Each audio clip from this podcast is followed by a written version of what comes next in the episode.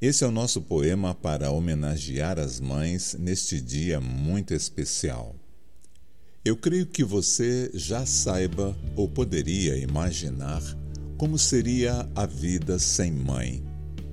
Deus planejou a vida na Terra muito bem quando criou essa peça rara chamada mãe, a sua, a minha, a nossa mãe. As de verdade, não as falsas. Só existe o pai por causa da mãe quando Adão apagou as luzes da sua existência, a mãe de seus filhos já havia dado à luz a outros homens, outras mulheres, e assim a vida pôde continuar na terra. Mamãe é a primeira mulher que um homem aprende a amar de verdade.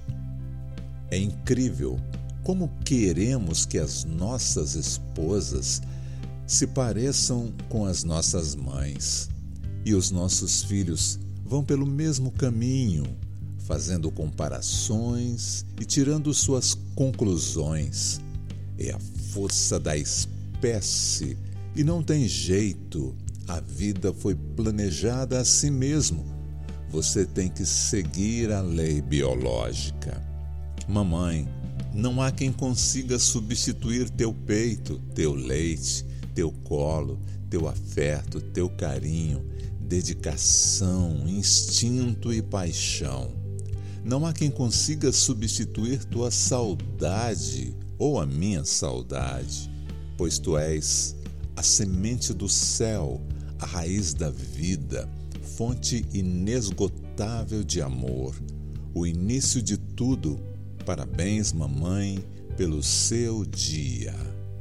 Eu sou o pastor Edenilson, da comunidade Adoradores das Nações e da Nuvem Global de Oração, e parabenizo cada mãe neste dia tão maravilhoso, o Dia das Mães.